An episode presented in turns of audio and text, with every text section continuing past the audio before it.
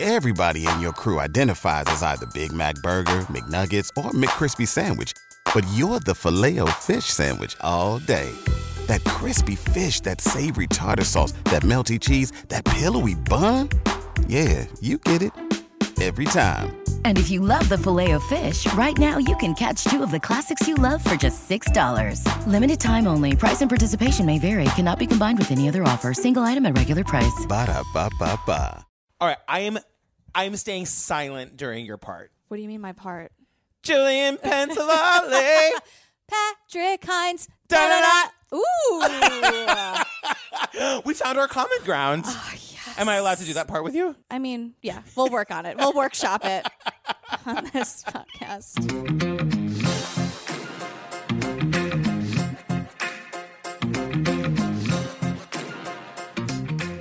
Girl, before we get to the show, we have to tell them we just have to remind the people about our Patreon. Yeah. You guys, we are knee deep in cereal. Oh my god, and like amazing people supporting know. our Patreon. I know you guys. am- It's we are so happy. I hope that you guys are enjoying the extended outtakes. We're having so much fun, just like riffing on Oh my everything. God. And- Your Leah Remini is like I, I'm obsessed with it. it's one word.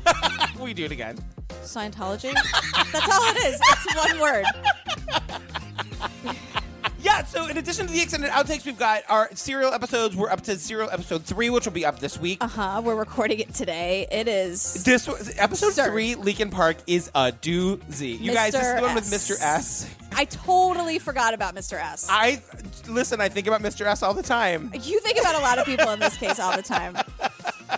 So anyway, uh, other than that, we've got two other full bonus episodes. We've got so many mini episodes. Um, we're having a blast. I hope you guys come and join us. Yeah. Uh, Jillian and I are also making another podcast, my so-called podcast, you guys. Oh my god, it's about my so-called life. It is so much fun. It is the episode that we're working on right now. This is not the episode that will be out by the time this episode is out, but right now I'm editing episode six. Um, about it's called the substitute. You Vic guys, Racine. I started editing this the other day and I had to text Jillian and be like, this is the most joyful we've ever been in recording anything. Like, this episode is, we loved this episode. and it is so contained and Yeah. it's, it's rare when there's like a big guest star in a series Totally. that like that's one of the best episodes It's a spoiler alert, you guys. It's Roger Reese. Like, we're upset. You, like, I'm obsessed with him. he wears two different color socks it causes a thing it's amazing So you can find my so-called podcast wherever you get your podcasts. You can stream it at my so-called podcast.todaytix.com. Check it out and like support our other show. It's super fun and Yeah. it's just the best. and we're going to crime con girl Yes! we're going on a vacation together to Nashville. Nashville. You guys, I have 1,500 true crime obsessed frisbees that we are giving away at CrimeCon. you know what i I'll, I'll, I'll like believe in the frisbees when I see the reaction to them. I am just along for this frisbee ride with you. But uh, you guys, we are surrounded by boxes. We are.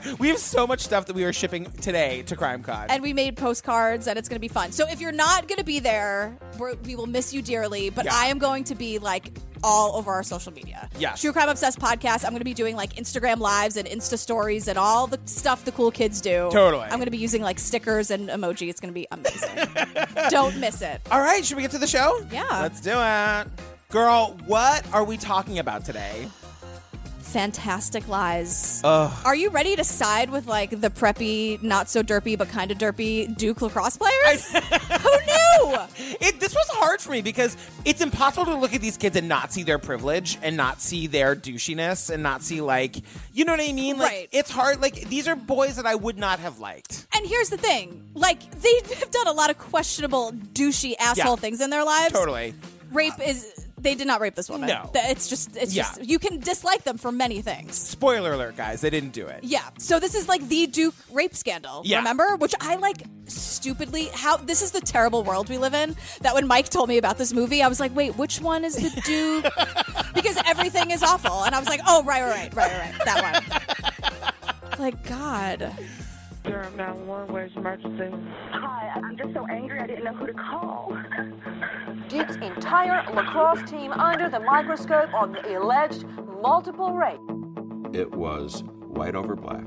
It was male over female. It was rich over poor. We come here today because justice has not been served. All of the people at the party were Duke lacrosse players. The state of misogyny that's present among some members of this team. I got a phone call and I just said to him, When you need me, Kyle, I'll be down there. and he said, I need you. Why was it so difficult to understand what happened that night?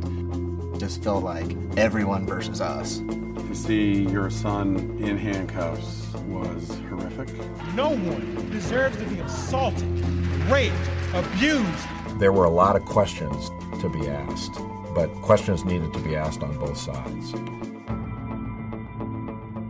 Well, it starts with everyone just talking about how great the Duke lacrosse team is. It's like Right. seven minutes of just praise for the lacrosse team and Duke sports, and everyone's like, Duke is more than just basketball. I'm like, oh, they have a basketball team too.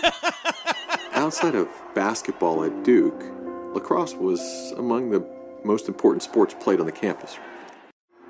lacrosse players were the cool kids. Good looking, big, they were tough, and they were cocky. ultra aggressive, ultra focused. It's golf culture with an attitude. They were very popular athletes. Uh, their attendance at parties was a big deal. They ran as a pack, and they were there together at almost everything they did. So it's that, you know, head coach Mike Pressler, he was like this god, and the, just Yeah. that, like, really. I gotta say the thing about Mike Pressler, the coach, eh, like he he tur- he just ends up being such a good guy. I know. I was like, I don't know Friday Night Lights, but I was like, I feel like the theme to Friday Night Lights should be playing every time he's on. The- he's totally that. Co- what is the Friday Night Lights theme? Are you kidding me?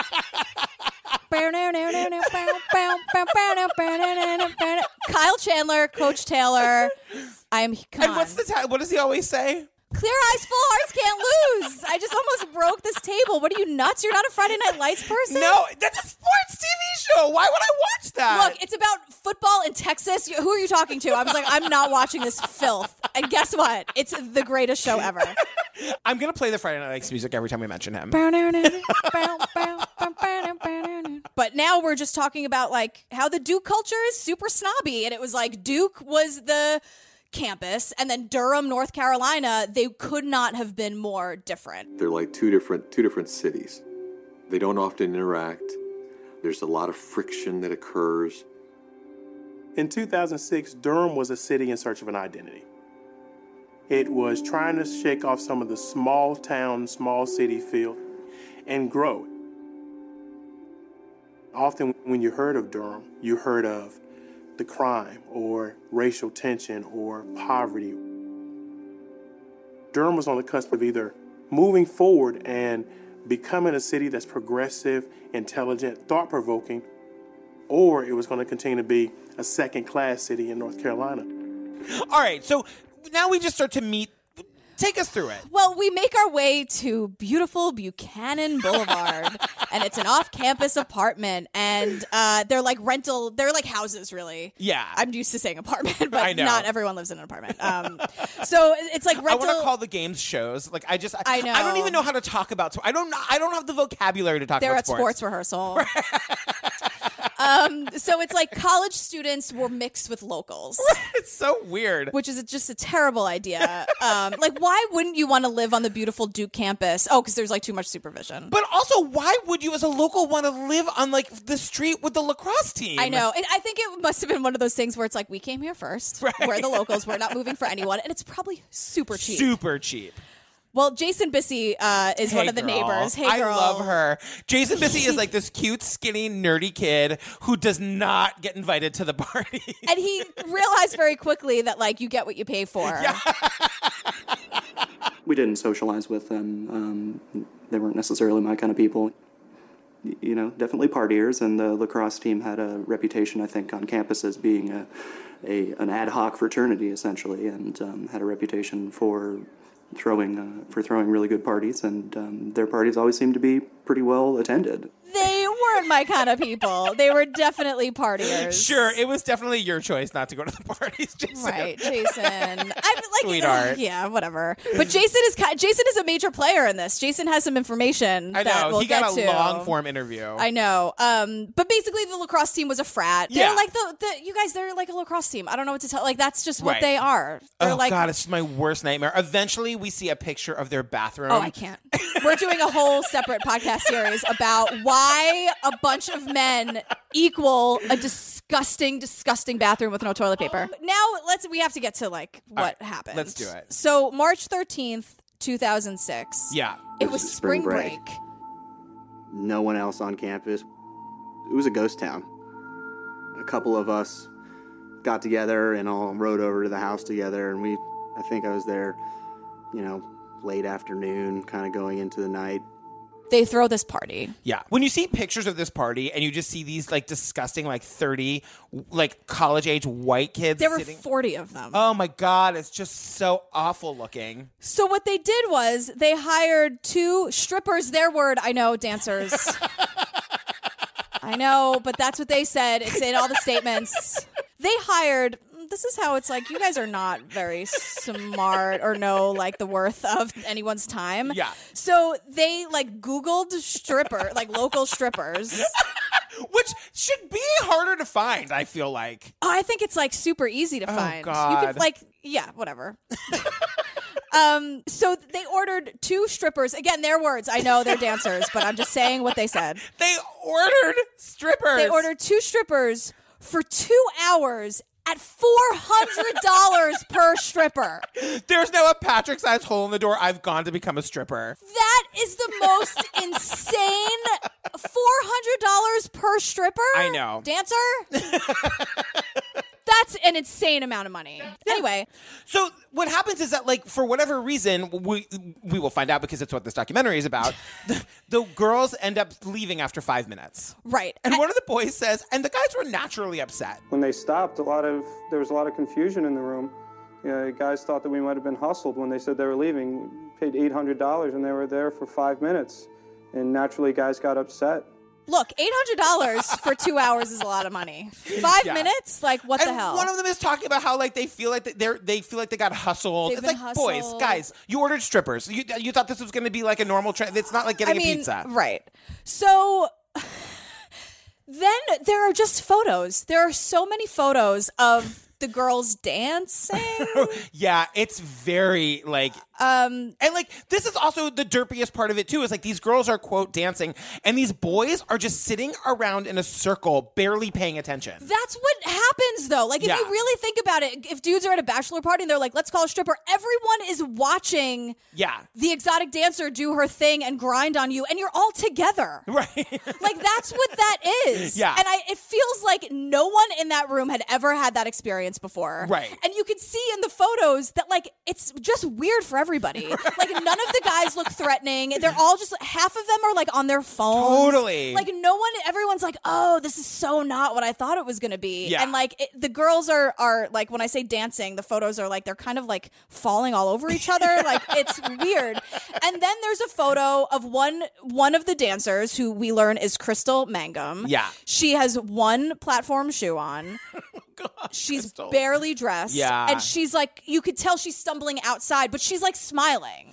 But she's then there's, like, hammered there's another picture of her lying down on the porch. Right. So here's my question: Who took that picture and why? I think the guys did to say, look, we got hustled by these girls. They were too hammered to do anything. They left after five minutes. Because in the statement, one of them said they were so high they couldn't stand up. Right. Yeah. Yeah. Yeah. so yeah. that's the that's the number one red flag number one where it's like if these guys Also, can you please get her a glass of water? Also, I know. Can we do two things at Can once? we Take a picture and get a please- glass of water. I mean, my God, Yeah. and clean that goddamn bathroom while you're at it. maybe there's no water in this house. Maybe that's the answer to all of That- this. Right? Yeah, exactly. Um, so I think that's what they were doing. They were kind of maybe, I don't know if covering their own asses or they were going to call like the stripper company. So Crystal's in a cab or something. We hear the 911 call. Durham 911, where's emergency? Hi, I don't know if this is an emergency or not necessarily. I'm just so angry I didn't know who to call. And then we don't hear any of the rest of it. Right. Eh, But we do hear from people like lawyers and and people at the hospital who said like Crystal Mangum, she was behaving consistently with somebody who had just been attacked. She was not speaking coherently. She's asked, you know, have you been the victim of a sexual assault? She said yes. She had sustained a half hour long sexual and physical attack involving three of the Duke lacrosse players in a bathroom in that house. And that's kind of all anyone needed. Yeah. Because then it was like the entire Duke lacrosse team sexually assaulted this girl. Where is the second dancer? Yeah. We never hear from her again. Her face is blurred out in the photos. She's gone. Big red flag number two. Right. That the other girl is not like, and I was here too, and it was awful. Like, Yeah. what? I do want to point out that I'm on the side of like believing the victim. You know what I Yes. mean? Like I, I'm okay with this girl saying she was sexually assaulted, and in the the experience of all of these professionals who deal with people who have been sexually assaulted all the time, saying that she appeared as though she had been sexually fine. Then like then go with it. Then let's investigate. Yeah, yeah, yeah, yeah, yeah, yeah. Totally. There was no investigation. No. Everyone handled this so poorly from Duke to the players to the press Yeah. to everyone to the district attorney who we'll get to. Everything everything handled everything was handled wrong. Right. So now it's 3 days after the party, the cops show up to the house. And Dave Evans had been taking a nap. That was all in caps. Dave Evans is the captain of the lacrosse team. It's super hard being able to do whatever you want. He was napping. It's exhausting. All this white privilege is exhausting. I know. I have to run up and down that stage, field, whatever. Uh, I woke up from a nap to 10 police officers in my living room with a search warrant. I went through every part of it. It was scary. I gave my statement. So his statement, they don't say any of this out loud. So you guys, once again, I typed it out for you. Yeah, You're this is, welcome. this is written for. Oh, also, Jillian's talking about his handwritten statement. Yeah. He literally writes like a fourth grader. They all do. Yeah. All men do. Right. Still to this day, when I see a man's handwriting, I I'm have like, really is that good handwriting. Really? Yeah. Okay, good for you. You're the exception. um, Dave Evans' statement. One of the players called for a stripper off of a search he did on Google. He ordered two strippers for two hours at $400 per stripper. Oh my god. The black girl No. couldn't talk or stand up straight. She was so high. So basically, there was a black dancer who was Crystal, Yeah. African American dancer, and uh, a Latina dancer who, again, she's the second dancer. We don't know where she is, who she is. We don't know her It's name. insane that nobody even mentions her. Like we didn't want to get the one corroborating witness. Thank you. Yeah. Thank you. And then he says that the two girls were in the bathroom with the door locked alone. And then Dave says, I kept being asked, did we get the money back because we got hustled? They'd only stripped for maybe five minutes. I said no, but would gladly pay to have them leave. Yeah. Dave girl. Dave. Dave. Uh, okay. So Crystal's statement Yeah. is that she arrived at the party at 11:20 p.m. There are going to be some times, you guys, but we're going to get to it because it's one of my favorite scenes in all of It's any pretty great. documentary. Yeah, yeah, yeah. And when we get to the times, so just like pay attention or not to the time. Yeah, yeah. Have a drink, but whatever. It's fine. Uh, she arrived at the party at 11:20. She says that the boys threatened to assault them with broomsticks, which is horrifying. Ugh. Uh, she said that the boys were all screaming, they were going to do horrible things, calling her the N-word, just really really terrible stuff, Horrible. and that they had sex with her for 2 minutes. And that's her statement. So as you were saying, everyone handles this uh, horrendously. Horrendously. Right from the beginning, the the we, we hear from one of the parents that all the moms look incredible. By the way, I mean, I mean it's really amazing, gorgeous. I know money can buy you class, you guys. You guys. So we hear from one of the moms that. Uh, right from the beginning, Duke had had the kids keep it hush hush. They weren't they weren't supposed to tell anybody, including their parents. That is horrifying. Duke had told everyone, don't tell your parents, don't tell anyone. They had kept it very hush hush. From President Broadhead down, that this was going to go away. Everyone didn't think anything happened and not to worry. So they were sending 18 year olds and 21 year olds and putting them in a position to try to make decisions that could be life changing without speaking to anyone. Let's Richard Broadhead, the president of Duke. We're coming for you. Yeah. Turning this car right around. he and like a couple of other people told all of the Duke l- lacrosse players, "Don't tell anybody. Keep your mouth shut. This is totally going to blow over." Didn't ask them anything. Didn't say, "No, no, no. We're totally we're going to uh, cooperate entirely. If you guys didn't do this, then there's Right. nothing to hide. Yeah. They did the opposite. They didn't even tell leading administrators for another 10 days. So this is where we meet 12-year-old Bradley Bannon. Miss Bannon is one of the um uh, the uh, attorneys who like totally saves the day in the end. e-, You guys stay tuned for a legally blonde moment at the end. But this like George Stephanopoulos looking like literally like a foot. He's literally remember like Liz Lemon's lawyer. Yes. And you know how he would look like a twelve year old. He was wearing the suit that was enormous. Yes. This is exactly what he looks like. And he's smarter than all of us put together. this You guys guy. go to the Facebook group. I'm going to find a picture of Liz Lemon's lawyer and I'm going to put it in the Facebook group. Yeah, and this guy, I love Bradley Bannon. So, girl, we Yeah. say this with total love. Totally. But and he's a defense attorney for one of the boys, and he's just like, look, Any criminal defense lawyer who is being honest with you will tell you that most people who are accused of crimes are guilty. I've had absolutely no problem believing that rich, white, elite young men would take advantage of uh, young African American women that they had hired to come and perform for them. so here's what happened. Uh, more people who handle this totally poorly. The police, Ben Hyman and Mark Gottlieb, they were assigned to the case. The fucking garbage bell. No bell! How have we let it go on? We've been recording for 25 minutes. I'm getting the bell. Okay. Hang on. All right. Oh my God. All right. So I'm just gonna say their names again so Yeah. I can ding them. Yeah. Uh, so the police, Ben Hyman and Mark Gottlieb. oh, it feels good. So Welcome back, Bell. yes, mm, I missed you. You look you look stunning, just beautiful. Um, they're the police assigned to the case, and uh, one of the lawyers is like, "Oh yeah, Gottlieb really got the ball rolling on this one pretty quick." so what they do is they they bring in the entire team, the entire lacrosse team for DNA tests. Yeah. because they're all like, "It's all in the DNA, right?" Which Right. you know, I'm an evidence person. We'll get there. Yeah. So this is when the kids start calling their parents. Right. Colin gave us a call and said, There's been some allegations made. Everyone on the team is going in to give their DNA. You might see or hear something. And all the parents are like, I'm sorry, what? They like put down their gin rickies. and because the like the maid like brought them the phone on the silver platter. And they're like, honey, we just got a call from Reed. Something is is afoot. so I like your rich person talk. Oh, thanks. Oh, my. I know these parents have been through hell. It's like drink all the gin rickies, girl. Gin fizz. Um, Anything else? I just feel like it's a very gin heavy world, right?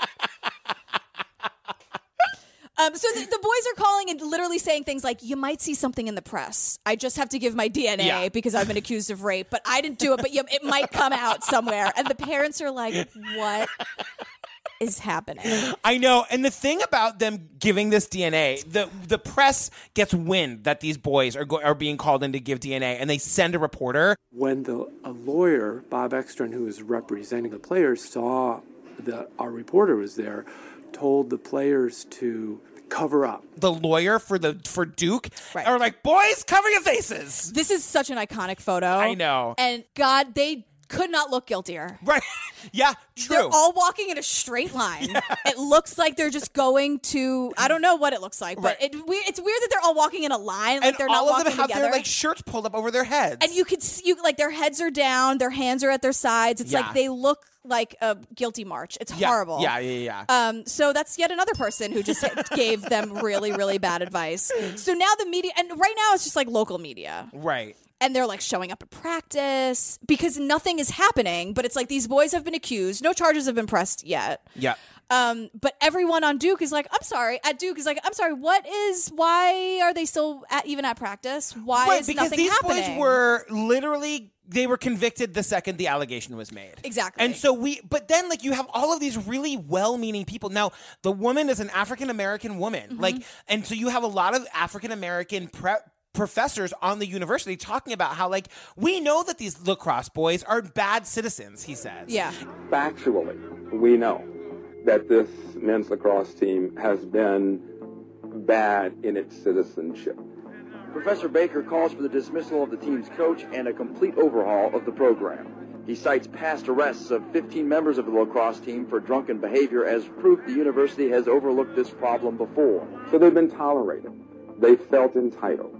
They are a privileged group of white male athletes. and these kids get away with murder right and yeah again it's like another thing of just when when you're good at sports, like Right. you everyone looks the other way, and it's like boys will be boys, and blah blah blah blah. and blah. it's good for the university and you know Right. and on the university side they're like they haven't been charged with anything yet why would we make them stop playing and then on the other side you have people being like well, e- everything should come to a screeching halt you still have to acknowledge it and investigate. Like, you- Exactly. it's still things still need to be done. Can't believe my university has not spoken to this. I'm I'm shocked and appalled that there are still varsity letters on these athletes. Ideas of whether scholarships need to be revoked or, or people need to be pressured to come out and answer the situation is definitely a matter of great concern. Well, enter Mike Nifong, who for some reason like keeps saying that no one can pronounce his name.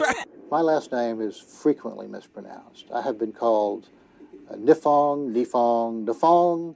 Um, uh, there, there are many other things that I don't even want to repeat for you, but the way we pronounce it, the way my family has always pronounced it, is Nifong. Girl, my last name is Pensavalli. Don't tell me that you have so much trouble with your name. I hate you. So when we meet him, uh, he like he worked at the DA's office. He's got like a ton of experience, 300 felony cases, and everyone's coming out and saying, "You know what? Like he's totally reasonable to deal with. Like he'll he'll give he'll share witnesses." And I'm like, "That's what you're supposed to do. Don't act like that's like he gets a medal. That's what you do." um, and then he he was like appointed as the DA. but he was like an in- he was a placeholder da he Right. was not supposed to keep that job People were counseling him, Mike, give somebody else this case. You don't need this right now. Something had happened. I mean, he, he- he knew that. I don't think that uh, this is an incident of underage drinking that escalated and got out of hand. I think this is something much different from that. Durham District Attorney Mike Nifong has put this gang rape case on the fast track. So then part of the outrage in the community is this woman Ruth Sheehan. so she's a journalist Yeah. and she she's one of the first ones to like really seriously cover the case And by covering the case, she just said she writes this op-ed like to the lacrosse players and she's like, "We know. You know we know. We Yeah. know you know. We know you know. We know." it's like Ruth. So I wrote this first column that really touched a nerve with people, asking the members of the lacrosse team who were present in the house to actually say what happened. Members of the Duke men's lacrosse team, you know, we know you know. Whatever happened in the bathroom at the stripper party gone terribly, terribly bad, you know who was involved. Every one of you does and one of you needs to come forward and tell the police. Do you know? Like what do you know? Right. Like what does anyone know at this point, really? Like Right. okay. But like she was just emblematic of like how the story was being covered. Like the everyone in the press, my God, you see a million clips of Nancy Grace going berserk, pulling her fucking hair out. Oh, I know. yeah, and they knew like once the New York Times called, like that was just like the Yeah. floodgates open. And there was that one journalist who's like, It was white over black.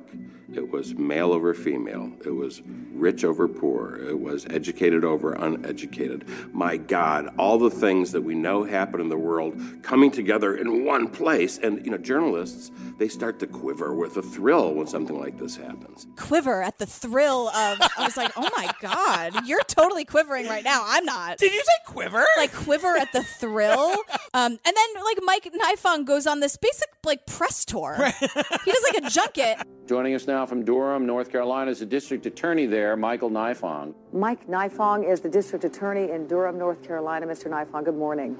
Good morning, Renee. All of the people at the party were Duke lacrosse players. Has the lacrosse team and the university, for that matter, uh, been fully cooperative in, in terms of uh, this investigation? Well, the lacrosse team clearly has not been fully cooperative. So at the same time as like Nifong is doing this press tour, good, good, good on you, girl. Great. Like the one of the moms has basically like moved. One of the moms of the accused kids Mhm. has like basically moved down and is like on the case. So she's witnessing everything that's happening, and she's saying that the tensions are so high that it's about to like boil over. Every day it was getting ramped up. It was like you were just waiting for something to explode because it was like a little more lighter fluid on the fire, a little more lighter fluid, a little more lighter fluid. Tensions were so high, you just didn't know what was going to happen. Right. You know, at this point Crystal has said there were three boys who were in the assault. And at this point, there are no accused kids. It's the entire lacrosse team. Right. And there are three of them, but we don't know who. Exactly. So like we're seeing these like these images of like the protests. At one point, there's literally a jug band.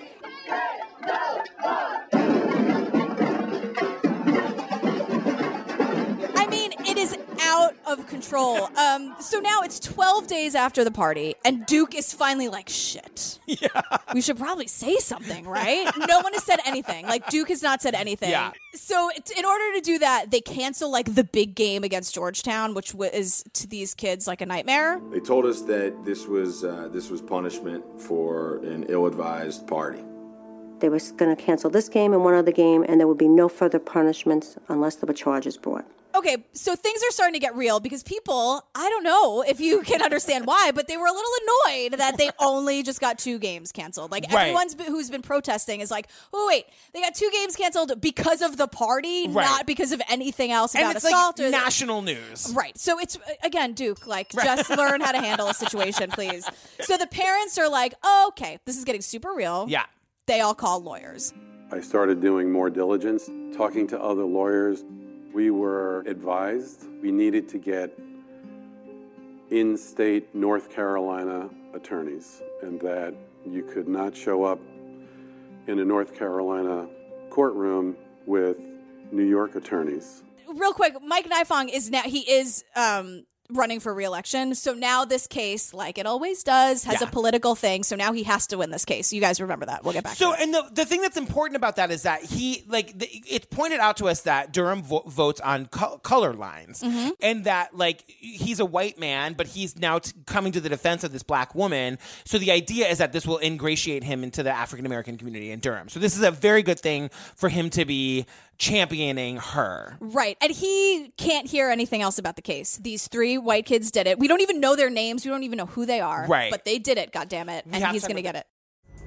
Pulling up to Mickey D's just for drinks? Oh, yeah, that's me. Nothing extra, just perfection and a straw. Coming in hot for the coldest cups on the block. Because there are drinks, then there are drinks from McDonald's. Mix things up with any size lemonade or sweet tea for $1.49. Perfect with our classic fries. Price and participation may vary, cannot be combined with any other offer. Ba da ba ba ba. So now, 23 days after the party, and then my notes say that stupid email. The person who does communications at this university came into my office. He came bounding through the door. And that's where I first read this email. You know, and I have to say, when I read it, I was sickened. I, I found it repulsive. The email was sent, like, two hours after the party, or like an hour after the party March was over. 14th, 1:58 a.m. Like, literally, Crystal had just left. Right. So so the press gets this email, right? And Yeah. everyone reads it in its entirety on the air. To whom it may concern. Tomorrow night after tonight's show, I've decided to have some strippers over. All are welcome. However, there will be no nudity. I plan on killing the bitches as soon as they walk in and proceeding to cut their skin off. And everyone goes berserk. And then the, the college goes berserk. Everyone goes crazy. Just minutes ago, we learned that one of the players has been suspended after writing a sick and twisted email. Six foot six star defenseman Ryan McFadden. so everyone's like, how could they not be guilty? But it's also like, wait, this is a total sociopath, psychopath, insane person. If Yeah. that if that's a real like what? It just doesn't make any sense. Here's why. It's from the movie American Psycho. It didn't take very long to recognize that quote. It was a very popular movie when it came out. Lots of jokes had been built from some of the quotes from that movie. This was a private email sent to just the lacrosse team in a private group. It was a joke. It, it was bad judgment, bad timing in hindsight. And these guys, in like a rare moment of self awareness, are like, oh, American Psycho is about these completely like unself aware rich white guys in Manhattan. We're just like them. Right. So we're going to pretend that we are them. Right. And we're just going to, and they're like responding as the characters. It's, it's totally fucking crazy. Right. So they're just like, you know, uh, someone bring a smock, I'll bring the Phil Collins, like that scene where Patrick Bateman kills Jared Leto and there's Yeah. Phil Collins and he's wearing a smock. Like, that's what it is. Can we take one second and talk about the American Psycho musical? Sure, I know you loved it. I loved it. Did you see it? I didn't see it. Oh my god, you guys! Palette cleanser today, totally from American Psycho the musical. Are you okay with that? I'm fi- I vote for Legally Blonde. But I'll, I'll go on my Legally Blonde tirade when we get there. We've done a legally blonde palette I cleanser. know that's why we can. But Yeah. it is such a Legally Blonde. It's totally moment. good. Okay. But you guys, American Psycho the musical, look it up. My f- one of my favorite theater actresses, Helena York, is in it. It's the music, Alice Ripley. The whole thing is so gay and amazing and crazy. And It's- 80s and, like, insane. and like business cards, and they're writing to each other as though they're the characters from the movie. But what's insane is that the minute I saw that, I was like, they didn't do it, Yeah, yeah, yeah, yeah, yeah. which is crazy, Yeah. which is such a mind fuck. And it's also one of those like crazy press moments where like the, the the emails get printed in the press, but no one ever then follows up and is like, "No, you guys, it's from American Psycho." Right, and no one like gl- I mean, I guess it's I don't know. Hindsight is twenty twenty, but it, Yeah. no one thought to think like this is so insane. Maybe there's more to it. Right. No one tried to Nobody say like wants it to be that though. Everybody wants it to be Exactly. crazy. Exactly. No one's like, whoa, wait, why are they suddenly talking about Phil Collins? What does this have to do with anything? Like, no one did that because they were like, oh, this is perfect. Yeah, totally. They're sadistic, crazy people. Right. Amazing. We Right. got it. So after this stupid email comes out, the rest of the lacrosse season is canceled. Mike Pressler is out as coach, and there's this like super. Everyone's crying about it. This is and- that scene that should be super hot where all the guys are half naked and they're hugging him in the in the locker room. Right. And it's super sad. Right. Everything fell apart. Probably the most emotional day of my life. Pressler decides to gather the players. He said, Our darkest day is upon us. And it was hard. It was hard on all of them because then they kind of lost the captain of the ship. So this is the beginning of now people just actively not wanting to hear it, like any truth or anything Right. at all. Um, so a bunch of lawyers for the kids now, because again, you guys, no one has been charged. Right. We don't know who did this. It's just the lacrosse team. And we know that it's three well, we know that, that Crystal is saying it was three boys. Right. But nobody knows who. And like any day, can you imagine living No. that life where it's like any day I could be accused of this horrible, horrible thing? Right. That's what that's how they lived. And then their lacrosse season was canceled, which means nothing to anybody except for them, but it was important to them, so just let them have it. so a bunch of lawyers go to Mike Nifong to say like we have evidence to prove that this didn't happen. We tried to convince him that we had a story to tell ourselves. Mr. Nifong put his hands over his ears and said, I don't want to hear it. He literally put his hands over his ears. Can you hear it? Take those hands off your ears, Mike Nifong, you piece of shit. Because he's like, no, like I have to be reelected. I have to do this. I Right. can't hear it. But that, like, think about what that means. That I he's know. like, I'm going to railroad these three kids because it, it works out better for, For me. So what he does is he calls for DNA testing. Right. So this girl Crystal has been sexually assaulted. So there would be DNA evidence. Right. Big question tonight is when will the DNA evidence come in? If there is physical evidence, if there is DNA of some of the guys on her body or under her fingernails that were retrieved at the crime scene ripped off, it's going to be pretty difficult for the guys to suggest that she consented, which is probably the only possible defense if there is DNA present. Well, there is no DNA from anyone at the party on, in, or around Crystal. Right. So you would think, okay, Nifong, who's all about the DNA, and me, who's like, okay, where's the DNA? And then, like, he just decides to change his narrative. We were led to believe by Nifong that DNA would exonerate the innocent. And when we got this result back, he would know who was guilty and who was innocent. Nifong decided at that time that he would switch his strategy. So I do want to say that w- we do get the point is made that you can be raped and there's not any DNA evidence. Absolutely. Le- You know, if they use an object or something horrible, I hate even talking I about know. it. But or a condom. Like, right. as simple It as is that. possible to like so that is a possibility. But so Nifong doesn't take that route. He like you said, he just changes his strategy. Right. There were three photographic lineups that were presented to Crystal Mangum. Each one of them violated the Durham Police Department's rules about photo lineups and photo identifications. Mark Gottlieb and Nifong, they put together photos. It was only the lacrosse players. Basically, they they told her at the beginning, these are all the white players from the Duke lacrosse team. Pick three. This is such fucking garbage. Here's what they do to Crystal. They just show her pictures, and all it is, it's it's like the lookbook of the lacrosse team.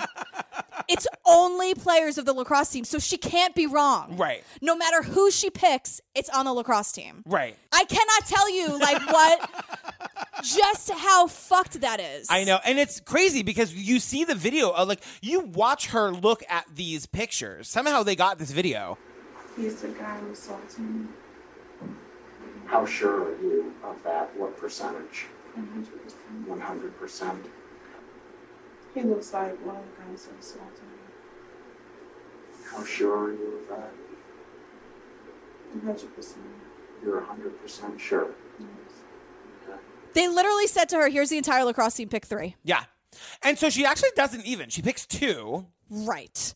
So she picked, which I don't even know how that happened. Right. I guess. And she was like, oh, I don't know. Because at one point she's like, that kind of looks like the guy. Right. And the cops are like, great, book him. Yeah. Like, what? oh my God. This is horrible. Yeah. This is fucking horrible. So then, like, here's who she picks. She picks Colin Finnerty and Reed Seligman. Yes. These are the two so far. Yeah.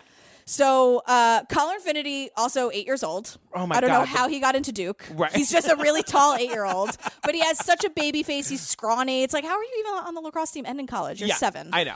Uh, and Reed, who's like a bigger dude. Um, so then it's 35 days after the party. They're brought in. They're processed. There were charges for which you could not get probation. There were charges for which you had to go to prison. 20, 30 or, or years or more prison sentences as, as teenagers. These kids are terrified. So now we're back to the DNA. And so Nifong's narrative was like, oh, there were three boys, but only two, whatever. So Nifong's like, you know what? I'm going to redo the DNA in a different lab. Mike Nifong was not going to walk away from this case until he had charged three people. He hired DNA Security, which was a private lab, to do additional testing to see if they could identify DNA that the state crime lab had not found. Effectively going behind the state crime lab, doing the same kinds of tests on the same kinds of evidence. Wouldn't you know it? There's another person. Can you believe it? So what are the odds? Here's what they found. They fa- it took me a while to figure out what they were talking about. You know that filthy, disgusting bathroom that those boys used in their house. When are we going to get into that?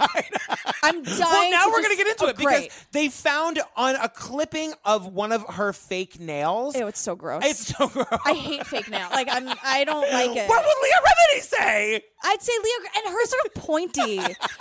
it's so, it's very strange. How do you get anything done? I don't know. She has a staff for that. That's as you true. said. That's true. So they find a little tiny bit of DNA of this guy Dave Evans. It's a partial sample from his own bathroom. Right. From his own filthy, filthy bathroom. I, ca I don't even want to think about the types of DNA that's in that bathroom. You guys, the picture, we're going to post a picture of this. Let me just say what the bathroom is because if I don't. You guys, she's covering her eyes. I can't. I like need every, you know, Misery Loves Company. I like need you guys all to be in I this know. with me. I know. I don't understand the photo. So it's a photo, and you, the photo is taken from the doorway because you know whoever was in there was like, I don't have to take, I don't have to actually step in this bathroom, right? Like that person just came from a crime scene where he was scraping brains off the ground, but he Yeah. was not going into this and bathroom. he's leaned back like, as far as possible, and he just has the camera in, like, oh, that because that's it's a weird angle, right? He was It not is. in that bathroom. No. He or she, they were not in that bathroom. So what it is is, first of all, the first thing your eye goes to is that there's no toilet paper. no, there's like there's like a, sh- a ripped strand of toilet paper. it's like a toilet paper roll that's empty.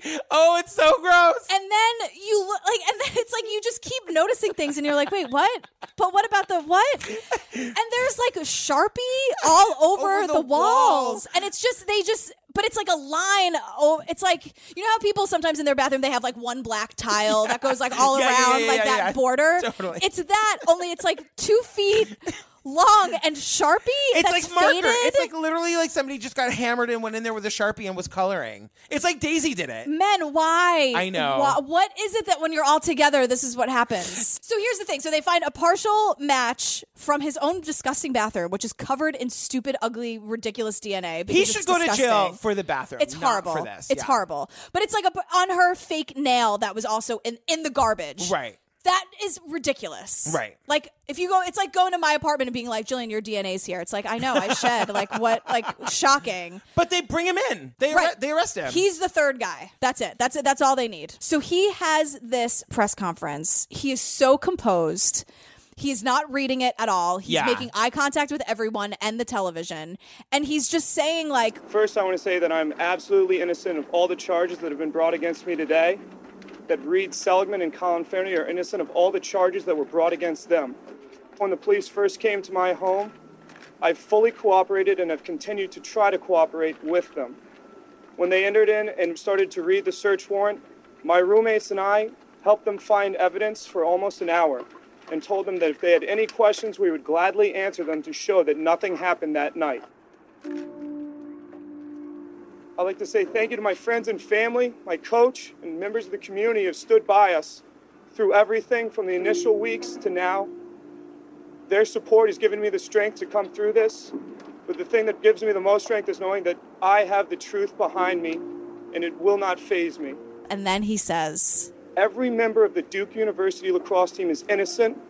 You have all been told some fantastic lies. Come on. I know. And like just to paint a picture, he's like his his team is surrounding him. Right. His parents are behind him. Yeah. You can see his parents are so proud of him. I was bawling Yeah. watching this press conference. and then like then we just hear from other people who are like, Before that, they were jocks. They were privileged people who went to a privileged school, who were always protected, who were racist. It was a very poignant moment. Dave's speech changed a lot of people's minds. Okay, so now this is this is the shit I live for. This is why I love true crime documentaries when there's the moment of like, oh my god, oh my god, oh my god. oh my yeah, yeah. God. Okay, so now the the defense teams of the three boys have be- it's like a super a super squad, a super team of lawyers Yeah. because all the three boys now their teams are are collaborating. And they're yeah, they're getting together, they're helping each other. And their parents are like, you're going to be on every phone call. Yeah. You're going to be on everything. The parents are like, this shit ends now. We are turning this insane corrupt car around. Like, this is not, this is just not going to happen Yeah, to you. It's just not. So. Waiting on a tax return? Hopefully, it ends up in your hands. Fraudulent tax returns due to identity theft increased by 30% in 2023. If you're in a bind this tax season, LifeLock can help. Our U.S. based restoration specialists are experts dedicated to helping solve your identity theft issues. And all LifeLock plans are backed by the Million Dollar Protection Package. So we'll reimburse you up to the limits of your plan if you lose money due to identity theft. Help protect your information this tax season with LifeLock. Save up to 25% your first year at LifeLock.com slash aware. Enter Jim Cooney, Hero Bell. One of the lawyers who's like a superstar. Uh, Yeah. uh, Bradley, we'll get back to you. Yeah. 12 year old Girl, Bradley. we're coming we for you. love Yeah, you. yeah. So he goes through the cell phone records. And we began with by asking for Ms. Mangum's cell phone records. Between 11:11 and 11:39, she made five telephone calls.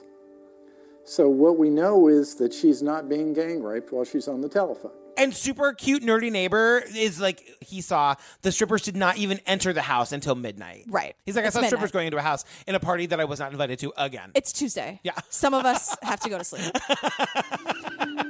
Read cell phone records. He's on his cell phone from 12:06 to 12:14.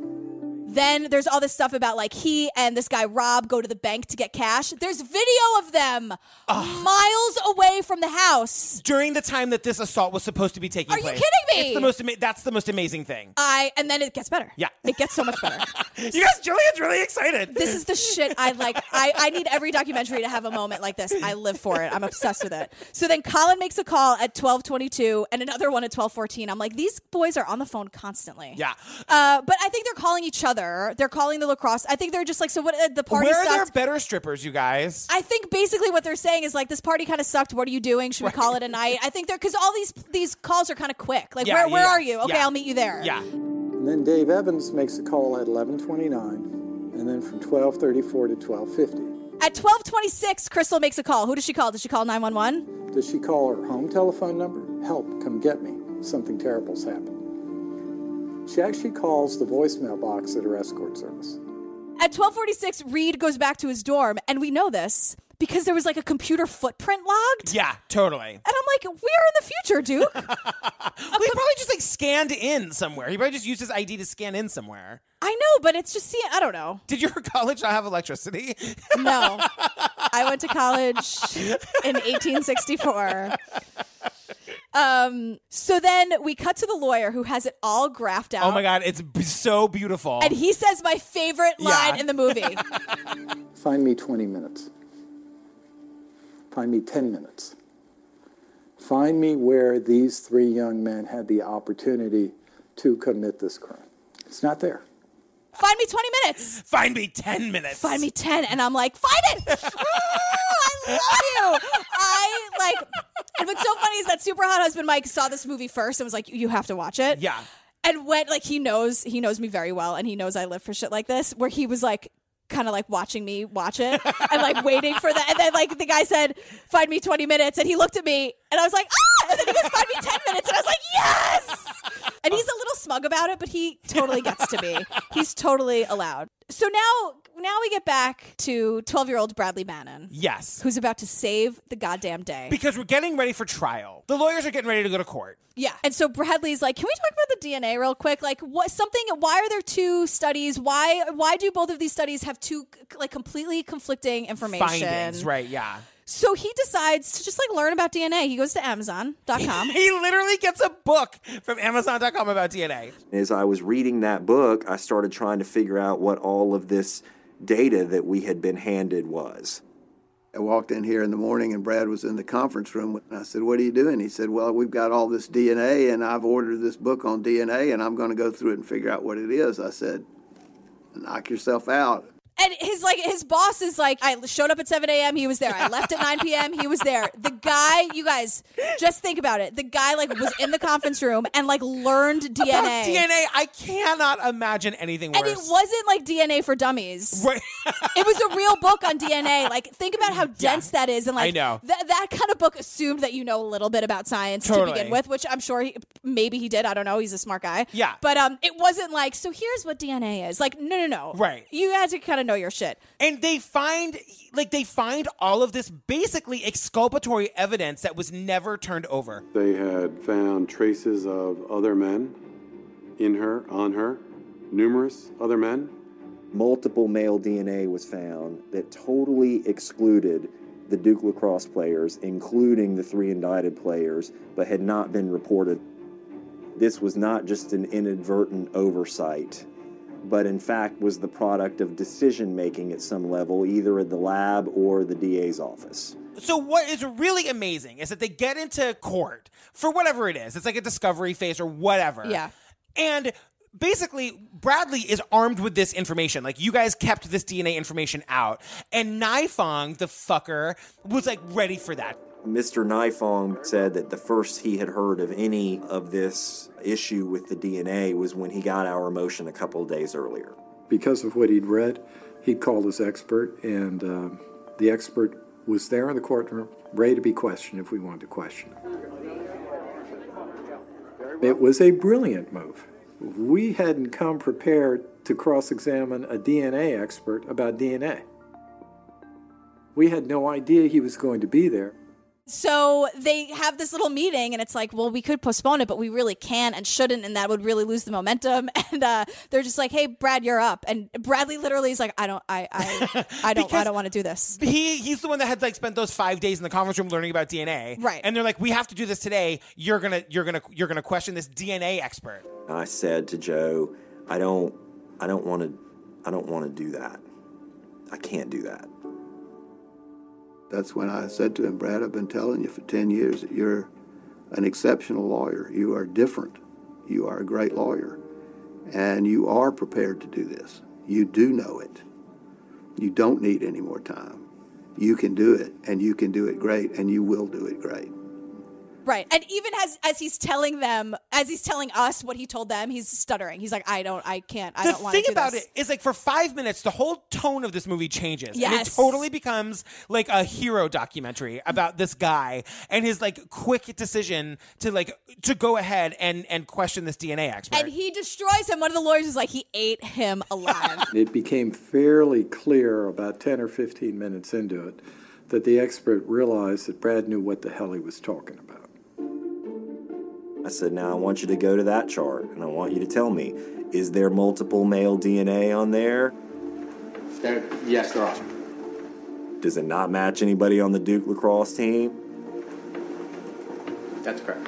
Was it not included in your report? Yeah, so, um, yes. He just ate me hand alive.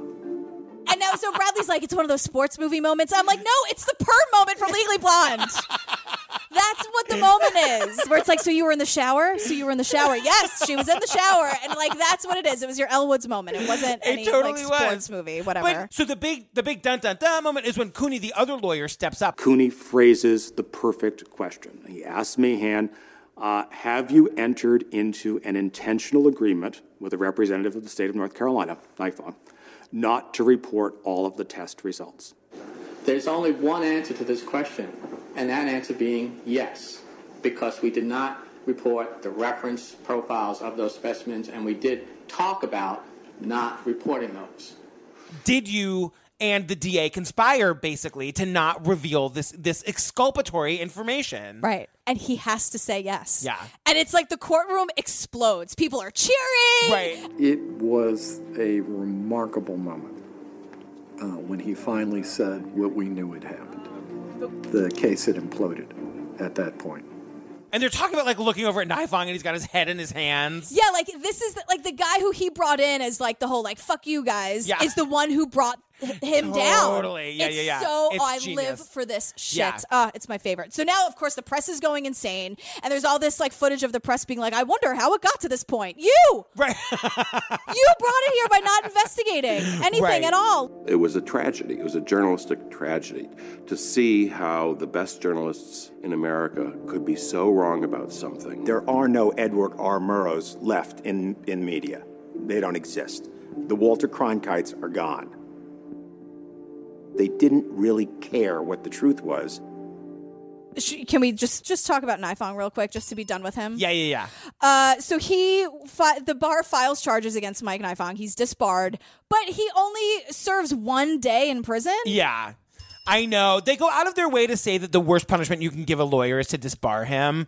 And it's like th- then we find out later like there were other cases that he like withheld evidence and now they are they want all of his prosecutions reopened and looked at all over again. This guy is corrupt from head to toe. Yeah, the Innocence Project is like trying to Yeah. get all of his cases open because there was something that happened, like a guy who was in prison for 30 years. Like they Right. redid the DNA and they were like, "Excuse me, Right. like what is happening? Why doesn't anybody ask any questions in this movie? I don't understand." and then you know in the end we see we learn a little bit more about crystal we see crystal for the first time really like we see her actually talk Hi. My name is Crystal Gail Mangum. Many people have tried to use my name and my past to intimidate me, to make me believe that I was a nobody. The Duke LaCrosse case will never define who I am. so here's the thing about Crystal: she retracts her whole statement. yeah Um, the prosecution decides not to press charges on her because the boys and the family is just like, can we just be done with this? Like, we want to get back to our lives. They Yeah. could press charges against her, but they decided not to and to just let it go. And she and she's actually in prison now for killing her boyfriend. Which just comes out of nowhere. It's like that on-screen text, I and know. you're like, I'm Wait, sorry, what? so she's in prison for that. She also had attempted to murder her previous boyfriend. Right. Crystal. She has some uh, child abuse charges and neglect, and um, yeah, they her their friends and family of her saying that she has a lot of mental health issues. Yeah. She's just not uh, she's not well. But what like accusing people of that is fucking garbage. It's garbage. I'm just telling you. And so is killing somebody, and then attempting to kill somebody, and also ignoring your kids. Like if we're just looking at the facts here, there's a lot of bad shit, a lot of stuff in the con column.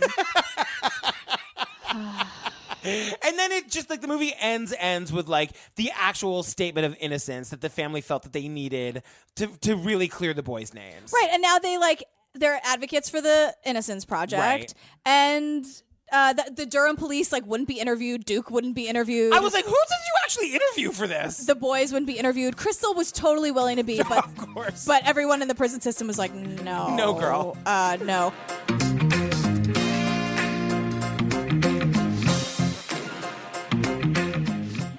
oh girl we got through it We did it. that was a long one Yeah, you know, yeah. This is it's hard. I, Yeah. When we were texting about it today, there's a lot of bullshit. But like I said before, it just this is the worst because it makes it harder for people who actually, ha- have been experience- assaulted. exactly And it's tough because you do want to believe the people, like you were saying. Yeah. And when it makes so it like makes sense in a weird way that these three privileged dudes, whatever, but like, ugh, I know. this really Oh, I happens, and it's know. hard for us to come forward when it really does. So like, please don't lie about it. yeah please don't lie about sexual assault Oh, you Please guys. don't lie about it. Thank you. Also, like, clean your bathroom and don't be douchebags. like, it, there's, you know, we all have responsibilities here.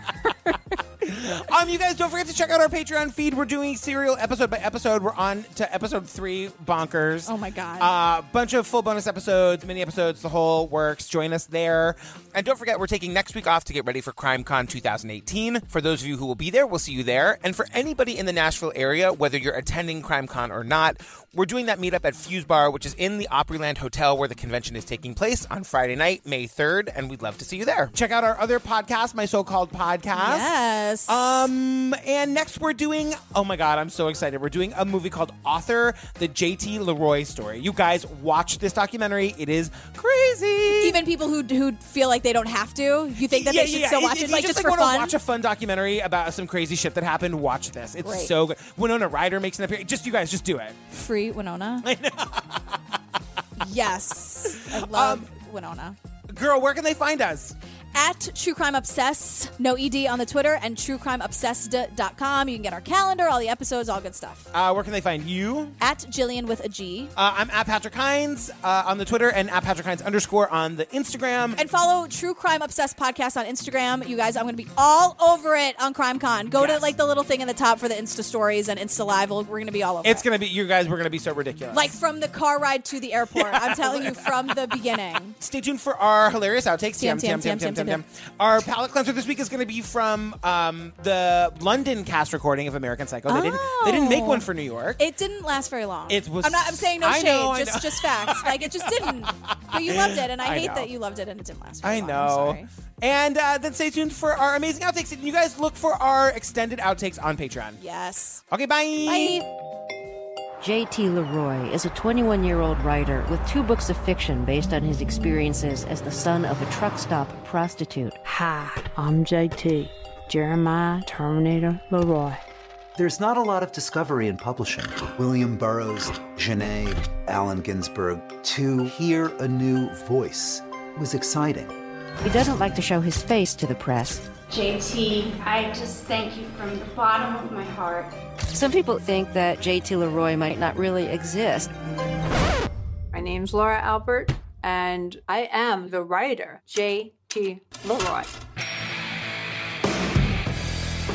I felt like a misfit. I didn't want to write as myself. JT Leroy was created from my dream. Blonde haired, blue eyed boy, turning tricks, living on the street. The books were taking off. JT had to walk amongst us. Savannah was over at my house, and I said, You look like JT Leroy. You wear the sunglasses, a blonde wig. It was like Frankenstein, let there be life. JT Leroy is a literary it boy. Your stories are so alive. It was a revolving door of celebrities. I see Bono giving JT industry advice. Suddenly, JT is the go to person for the fashion world. I showed just enough to make them interested. The media was tugging pretty hard at the curtain. It turns out he may not be a he and may not even exist. People are calling me. I don't know if this thing is bad or not. What the heck is going on? Hey, I really need to talk to you. I didn't know how to shut it down. There's like a helicopter around me. You feel like Goodfellas. It feels like the whole world is watching. We're not filming that, right? Suddenly, I got a call. It's Warren St. John from the New York Times. He says, I'm gonna get you. He knows everything. There is a huge tornado that's about to hit. All the headlines are saying the biggest literary hoax of our time. It is not a hoax.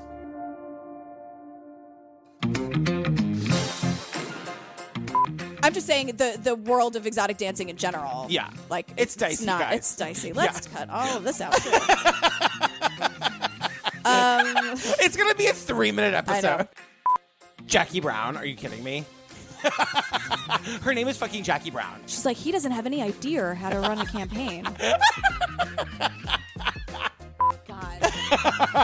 Wait, which one of us is gonna get it Dorsey's. first? Dorcia. Dorcia. Is it Dorcia? It's Dorcia. right? Dorcia. Yeah, I think it's Dorcia. Oh my God, Yeah. Dorcia. The lawn mode and all the press is really like making us not look as beautiful. So here's what they do: they make He says them lawn mode. I was like, what is she saying? Yeah, like it's the beautiful green campus. Whatever. Um, And it's so funny. This woman, like, she looks like she's garbage. I'm saying it. Okay, you know when you guys do a lineup, like you do a lineup, like every like anyone does that. I'm in jail all the time. All the time, you guys. I'm Yeah. constantly being called in. This is a big birthday for Patrick Courtney, so thank you for helping me co host. Anything for you, Evelyn. You look to die for. Thank you, Courtney. I want black and charred, mahi mahi. It works so well with Isaac Mizrahi. I'll have soda and creme de menthe. Tastes so good with Oscar de la Renta. The ginger mango, soy black bass. Compliments the beige bill blast. I will not touch a drop of red wine. Don't wanna ruin Calvin Klein, Chanel, Gaultier, or Giorgio Armani, Moschino, Alaya, or Norma Kamali. Should I rock the Betsy Johnson or stick with classic Comme des Garçons? No parachute or Fiorucci. I'm with Prada, I'm with Gucci. When one goes shopping, it's best to take care. As some of us know, you are what you wear. I will try on these mod for son. I think I'll go to Ferragamo. I don't know if I'm such a fan of your purple suede Charles Jourdan. But let's be clear, there's nothing ironic about our love of Manolo Blahnik. No, there's nothing remotely ironic about our love of Manolo Blahnik.